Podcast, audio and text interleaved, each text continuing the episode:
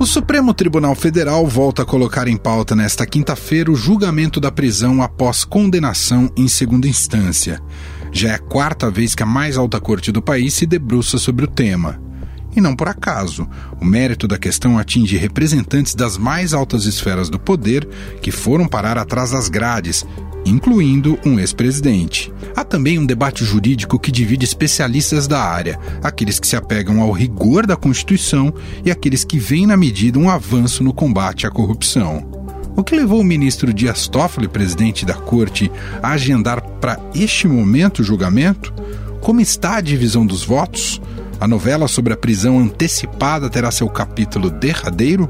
Eu sou Emanuel Bonfim e esse é o Estadão Notícias, que hoje discute o tema numa conversa com o repórter que cobre o judiciário em Brasília, Rafael Moraes Moura, e com o jurista Luiz Fernando Amaral. O repórter de política Ricardo Galhardo ainda conta como estão os bastidores do PT na expectativa pelo resultado deste julgamento. Estadão Notícias. Em 2001, quando fundamos a XP Investimentos, a economia não ia bem. Tivemos até que vender o carro para não fechar a empresa. Com muito trabalho, agora somos uma das maiores instituições financeiras do país. É, aquele carro ainda vai levar a gente muito longe. Para os que acreditam no impossível, nós somos a XP Investimentos. Acredite, xp.com.br. Estadão Notícias. A grande questão que ronda a prisão após condenação em segunda instância é o que diz o inciso 57 do artigo 5 da Constituição Federal. Ninguém será considerado culpado até o trânsito em julgado de sentença penal condenatória. O tema também é abordado na Lei de Execução Penal, que impede que ocorra execução provisória da pena antes do fim de todos os recursos. Essa será a quarta oportunidade em que um tema será discutido pelo Supremo Tribunal Federal desde a promulgação da Constituição de 1988. A primeira vez que o STF foi provocado nesse sentido foi em 2009. Até então, a decisão sobre a prisão era feita por cada juiz e não havia um padrão. Naquele ano, no entanto, o tribunal determinou, ao julgar um pedido de habeas corpus, que a presunção de inocência estava garantida até que o último recurso fosse analisado no judiciário. Ou seja, enquanto ainda houvesse possibilidade de recorrer, a pena não poderia ser executada de forma prévia. O entendimento continuou assim até fevereiro de 2016. Em outra análise de pedido de liberdade, o então ministro do STF, Teori Zavascki, relator do caso, propôs que a presunção de inocência deveria sim prevalecer até a condenação em segunda instância. Depois disso, porém, o princípio não valeria mais. Isso porque, segundo ele, a partir da segunda condenação, os recursos cabíveis não podem discutir fatos ou provas, e sim o próprio processo penal. Como, na visão do ministro, esses julgamentos não eximem o condenado de sua culpa, a execução antecipada da pena se tornaria legítima. Na ocasião, a mudança foi aprovada por sete votos a quatro. Em outubro do mesmo ano, o novo entendimento foi confirmado em novo julgamento sobre o tema. Um dos ministros que votou pela nova jurisprudência foi Gilmar Mendes, prometendo com a decisão combater a impunidade. Uma coisa é termos alguém como investigado, outra coisa é termos alguém como denunciado, com denúncia recebida. Outra coisa é ter alguém com condenação e agora com condenação em segundo grau. Amanhã o sujeito planta num processo qualquer embargos de declaração e aquilo passa a ser tratado como rotina, a despeito do é, processo ainda não transitou em julgado, vamos examinar e daqui a pouco sobrevém uma prescrição com todas as consequências. O ponto de maior tensão, porém, aconteceu em abril de 2018 em mais um julgamento de habeas corpus. O motivo? Diferentemente de outros pedidos, o autor tinha uma gigantesca importância nacional. Era o ex-presidente Luiz Inácio Lula da Silva, que tinha sido condenado em primeira instância pelo então juiz Sérgio Moro e depois pelo Tribunal Regional Federal da Quarta Região, acusado de receber propina na forma de um apartamento triplex em Guarujá, no litoral paulista. O voto de Minerva foi da ministra Rosa Weber. Ela era conhecida por ser garantista, ou seja, favorável à execução da pena após o trânsito em julgado. Nos últimos julgamentos de pedidos de liberdade, porém, a ministra vinha seguindo a jurisprudência definida em 2016. Após um voto dúbio do início ao fim, acabou defendendo a segurança jurídica e decidiu por manter o entendimento do tribunal negando o pedido de Lula. Tendo integrado a corrente minoritária neste plenário quanto ao tema de fundo, passei a adotar nessa Suprema Corte e no exercício da jurisdição eleitoral no TSE a orientação hoje prevalecente de modo a atender não só o dever de equidade, que há de nortear, na minha visão, a prestação jurisdicional, tratar casos semelhantes de modo semelhante, mas também, como sempre enfatizo, o princípio da colegialidade, que, enquanto expressão da exigência de integridade da jurisprudência, é meio de atribuir autoridade e institucionalidade às decisões desta Casa. Ontem, na véspera do julgamento sobre execução antecipada de pena, o vice-presidente do Supremo, ministro Luiz Fux, disse que seria um retrocesso processo o tribunal derrubar a possibilidade de prisão após condenação em segunda instância. Essa decisão ela tem também o condão de gerar um desincentivo para a criminalidade. Nos países onde a justiça é muito célere, até pode se cogitar do trânsito julgado nesses países. Mas no Brasil, as decisões demoram muito para se solidificar e se tornarem imutáveis. De sorte que eu considero realmente um retrocesso se essa jurisprudência for é, modificada. Por outro lado, em todos os países do mundo, a mudança da jurisprudência ela se dá depois de longos anos, porque a jurisprudência tem que se manter íntegra, estável e coerente. E nós não somos diferentes de ninguém, nós estamos adotando o precedente, temos que seguir essa regra.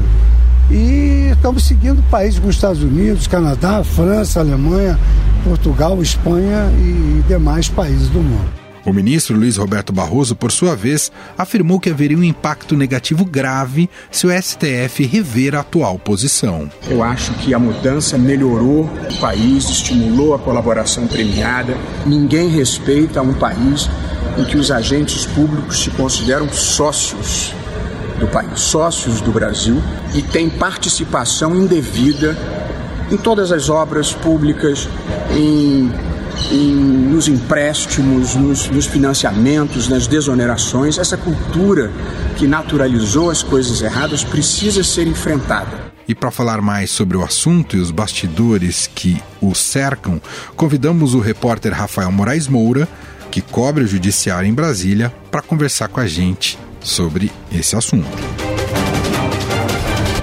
Tudo bem, Rafael, obrigado por nos atender. Olá, obrigado. Eu agradeço, Manuel. Bom, primeiro eu queria que você contasse sobre este cenário em que está inserido esse julgamento da prisão após condenação em segunda instância. Chegou no momento mais adequado para esse julgamento ser pautado, é isso, Rafael? A questão é adequado para quem, né, Manuel? é verdade. O julgamento, o julgamento vai ocorrer, começa nessa quinta-feira, né, mas vai se prolongar por pelo menos mais três sessões plenárias. Ocorre no momento em que você tem o juiz federal, o ex-juiz federal Sérgio Moro, né, que tocou a Lava Jato na primeira instância lá em Curitiba, muito alvo de tiroteio político, não conseguindo emplacar o pacote anticrime, alvo de tiroteio político até mesmo dentro do próprio governo e por parte do presidente Jair Bolsonaro. Por outro lado, o coordenador da Força Tarefa da Lava Jato em Curitiba, o procurador Deltan Dallagnol, na mira do Conselho Nacional do Ministério Público, né, que está apurando a conduta dele nas redes sociais. E como pano de fundo, todo esse escândalo das mensagens privadas trocadas entre procuradores, até mesmo com o juiz, o ex-juiz Sérgio Moro, aquele escândalo ficou conhecido como Vaza Jato, né? Então, o julgamento de que vai ser iniciado nessa quinta-feira sobre a execução antecipada de pena sobre a prisão, né, após a condenação em segunda instância, vem nesse momento de uma lava-jato enfraquecida, em que o Supremo deve dar uma série de recados e, digamos assim, fazer uma correção de rumos nas investigações em curso no país. Segundo até o ministro do Supremo, de uma ala mais crítica à Lava Jato, contou para a gente, não é impor derrotas à Lava Jato, mas garantir, abre aspas, a vitória da Constituição, fecha aspas. Lembrando que esse julgamento ocorre no momento em que você tem outros casos delicados para serem enfrentados pela Suprema Corte ao longo das próximas semanas. Se o Supremo fosse um seriado de televisão, Manuel, o season finale promete. ô, Rafael, e você que está sempre muito perto e cobrindo aí o dia a dia do Supremo Tribunal Federal, queria que você contasse para a gente a expectativa da divisão da Corte em relação a essa tese da prisão após condenação em segunda instância, porque sempre se pairava um mistério sobre para qual lado penderia a Rosa Weber. Ainda há esse mistério, não se sabe o que, que ela vai votar, ou, ou isso já está meio pacificado, hein, Rafael? É todo mundo com mapa de votos aqui, né? Contando para que lado vai o julgamento, Manuel. A gente sabe que tem alguns ministros com uma posição muito bem definida, muito bem demarcada, que não, não devem mudar de posição, né? O ministro Luiz Roberto Barroso, o ministro Luiz Fux, que são de uma ala considerada mais uh, legalista, no sentido de dar respostas mais imediatas, para condenar réus, mais linha dura, digamos assim, né, para o nosso ouvinte ficar mais claro, deram nesta quarta-feira até declarações públicas pedindo a manutenção da atual jurisprudência do Supremo a favor da execução da pena após condenação em segunda instância. Por outro lado, o relator dessas ações, Marco Aurélio Melo, e o decano do Supremo, Celso de Mello, são contrários. Eles destacam o princípio da presunção da inocência. Acham que a pessoa deve aguardar em liberdade até o esgotamento de todos os recursos. O ministro Gilmar Mendes, que da última vez que esse tema foi enfrentado pelo plenário, ficou ali no meio do caminho, defendendo uma terceira instância, digamos assim, o STJ, já avisou que vai migrar para essa posição mais garantista, junto do Marco Aurélio e do Celso de Mello, no sentido de se esperar o esgotamento de todos os recursos. Aí você vai falar para mim, mas quais são as variáveis em jogo? Tem a ministra Rosa Weber, que votou contra a execução de pena quando essas ações foram julgadas lá em outubro de 2016, mas que no habeas corpus do Lula, lembra, ela votou contra é, deixar o Lula guardando em liberdade no caso do triplex Guarujá, porque naquele caso concreto do Lula, ela destacou que seguia a jurisprudência do tribunal formada de, desde então, né? Uhum. Então, assim, a grande expectativa é de que agora, o que está em, em, questão não é um caso específico de um réu, é análise geral, abstrata, que vale para todo mundo do mérito dessas ações. Então a expectativa de ministros é de que ela acompanhe agora, ela vote, é até meio estranho falar isso, ela vote de acordo com a convicção pessoal dela, que foi algo que ela não fez no caso do Lula, né? Então ela migraria para essa ala é, garantista no sentido de ser contra a execução antecipada de pena. O ministro Dias Toffoli, nesse cenário de votos, poderia dar o voto de Minerva decisivo e definir o placar. E a gente fala, né, Manuel, às vezes ah, a maioria do Supremo decide, né? Uhum. Mas se ocorrer esse cenário com Gilmar Mendes indo contra a execução antecipada de pena para aguardar até o esgotamento de todos os recursos, a Rosa Weber também indo para esse lado, você pode correr o risco de o julgamento ser desempatado apenas com o último voto do presidente do Supremo, ministro Dias Toffoli. Aí você teria cinco votos contra a prisão após condenação em segunda instância, cinco votos a favor. E aí ele ficaria cinco votos de Minerva, e olha que curioso, se ele der um voto único no sentido de que é o STJ, a terceira instância, né? Ficaria ali no meio do caminho, uma solução intermediária. Nem a segunda instância, nem o esgotamento de todos os recursos, o STJ. Se ele desse voto único, o voto único dele pode definir o resultado do julgamento, que é o voto médio, digamos assim. Ou seja, vai ser com emoção, Rafael, é isso que você está nos dizendo.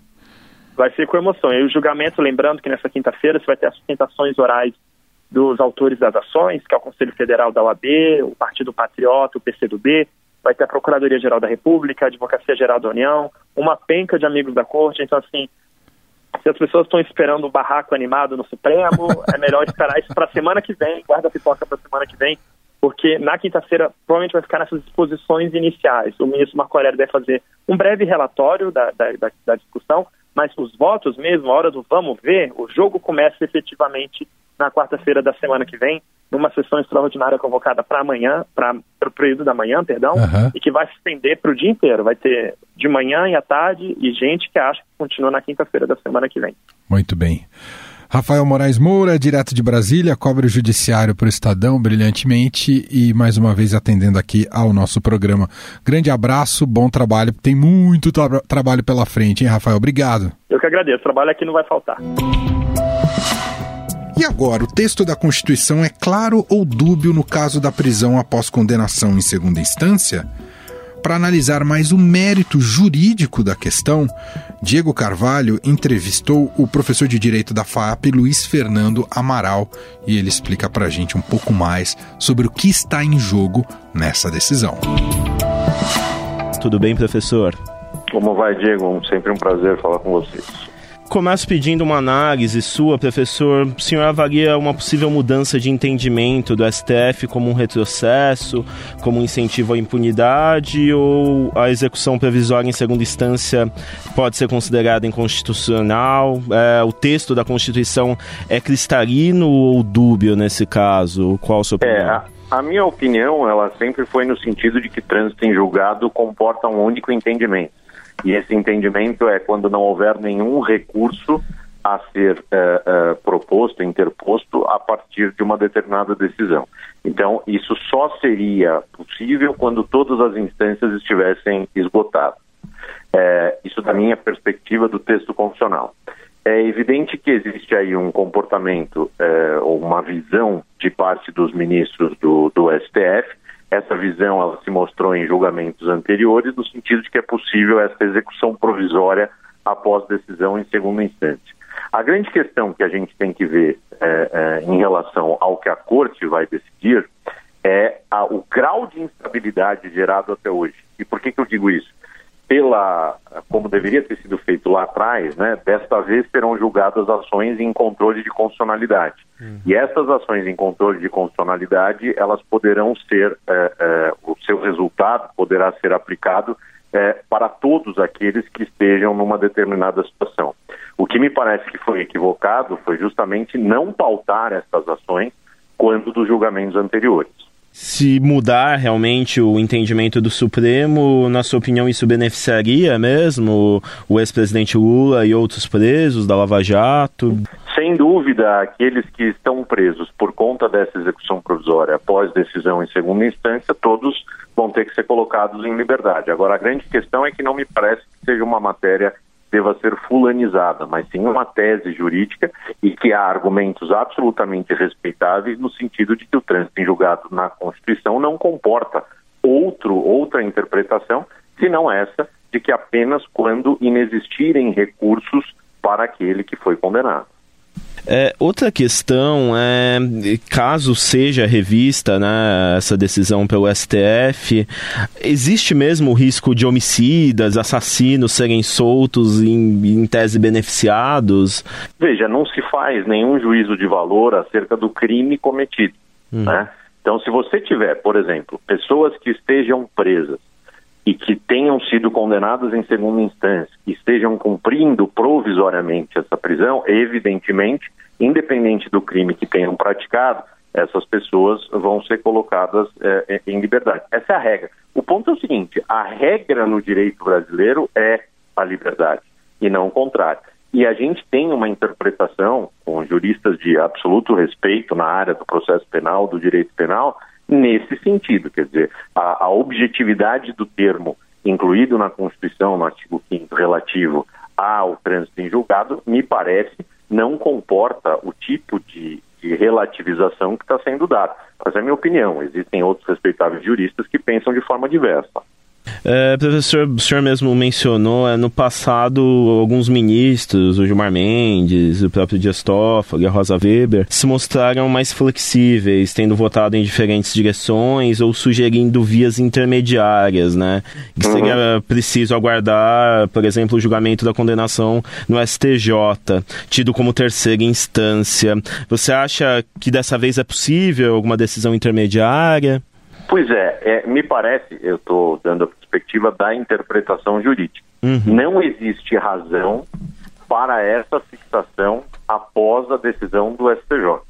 É, não me parece haver um critério técnico em relação a isso. Embora alguns ministros, salvo engano, capitaneados inclusive pelo ministro Dias Toffoli, hoje presidente do STF, eles pregam essa ideia, quer dizer, que a partir da decisão do STJ poderia haver a prisão. Agora, pelo texto constitucional e pelo artigo é, do Código de Processo Penal, a situação não, não comportaria essa, uh, esse temperamento essa ponderação. Bom, professor, há também a expectativa de que a Rosa Weber integre essa corrente contra a execução antecipada de pena, né, totalizando cinco votos com esse entendimento. Ela ficaria do lado, portanto, do Gilmar Mendes, do Ricardo Lewandowski, do Marco Aurélio Melo e também do decano Celso de Mello.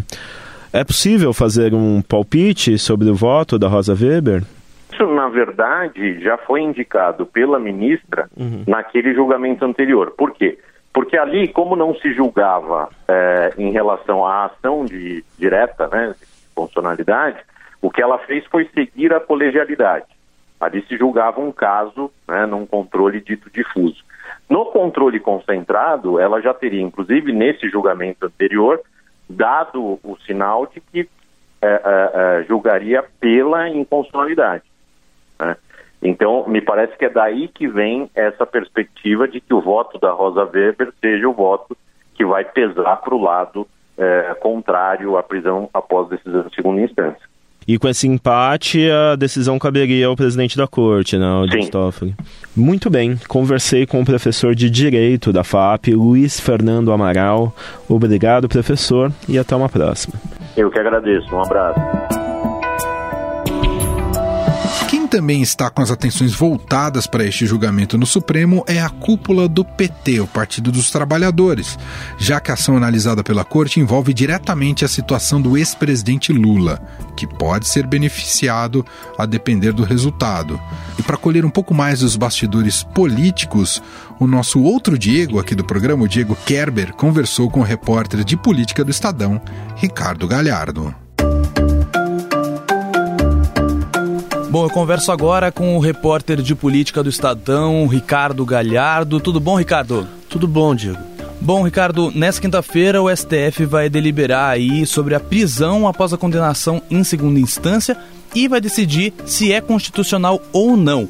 E isso afeta diretamente a situação do ex-presidente Lula, né? Há alguma movimentação no PT em relação à votação de amanhã? Eles estão atentos a esse debate no Supremo? Estão muito atentos. É é a decisão do ano para eles, né? É, o PT já está há bastante tempo e até sofre críticas por estar tá preso a essa agenda do Lula livre. Então eles estão acompanhando bem de perto o que está acontecendo. A novidade é que o PT já está pensando no próximo passo. O presidente do partido, né, a deputada Gleisi Hoffmann, ela deu a seguinte declaração: qualquer que seja o resultado, nós vamos continuar lutando pela verdadeira justiça e pela anulação da sentença do juiz Moro. Ou seja, é, para o PT, a decisão é, do Supremo, mesmo que seja favorável ao, ao, Lula, ela não põe fim à campanha Lula livre. Assim, se é, o Supremo decidir é, pelo trânsito em julgado, né, que prisão só depois de trânsito em julgado, e o Lula for solto, o PT vai continuar com a campanha para anulação da sentença e para que o Lula seja inocentado no caso do, do triplex do Guarujá. Por quê? Porque o PT ainda acredita que o Lula pode ser candidato. Então, com uma, é, com uma é, condenação em segunda instância, o Lula está proibido de ser candidato. O TSE já decidiu isso no ano passado e com a anulação da sentença, não. Ou seja, o PT já está olhando lá na frente, em 2022, e quer pressionar para que o Lula possa ser candidato é, a presidente em 2022. É, tudo isso por causa da, da ficha limpa, né? Da lei da ficha limpa. Por causa da lei da ficha limpa. Com uma, uma condenação em órgão colegiado, que é o TRF4, onde o Lula já está condenado, é, ele, é, ele é proibido de ser candidato. Perfeito. E falando do Lula, a defesa dele está preparando algum pedido de habeas corpus já ou alguma coisa parecida, caso a decisão de amanhã do Supremo seja por invalidar a prisão em segunda instância? Não, a defesa do Lula vai esperar a decisão para aí sim pedir a, a, libertação do Lula. Tem alguns ingredientes aí, né? Tem a questão da, da progressão de regime. O Lula é contra né, ir para o semiaberto e a defesa também. Por que o Lula é contra a progressão de regime?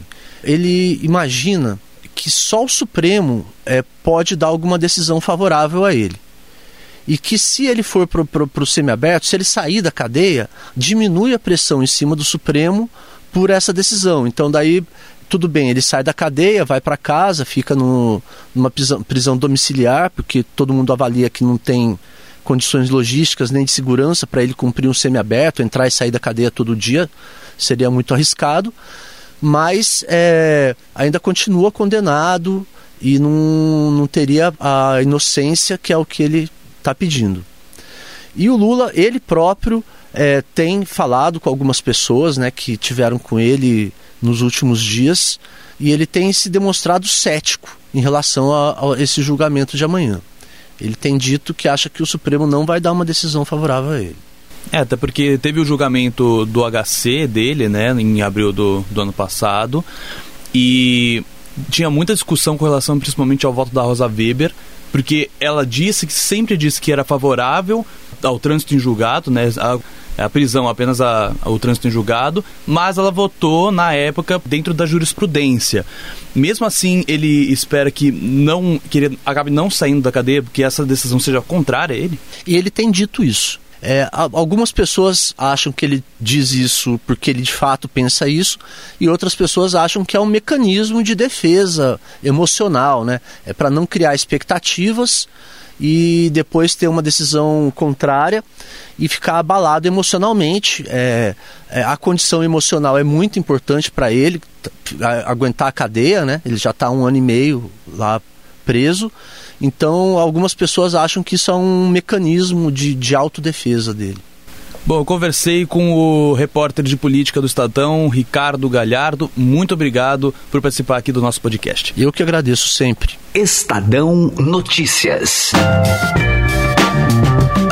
O Estadão Notícias desta quinta-feira vai ficando por aqui. Contou com a apresentação minha, Emanuel Bonfim, produção de Diego Carvalho e Diego Kerber e montagem de Afrânio Vanderlei. O diretor de jornalismo do Grupo Estado é João Fábio Caminuto. Mande seu comentário e sugestão para o e-mail podcast@estadão.com. Um abraço para você e até mais. Estadão Notícias.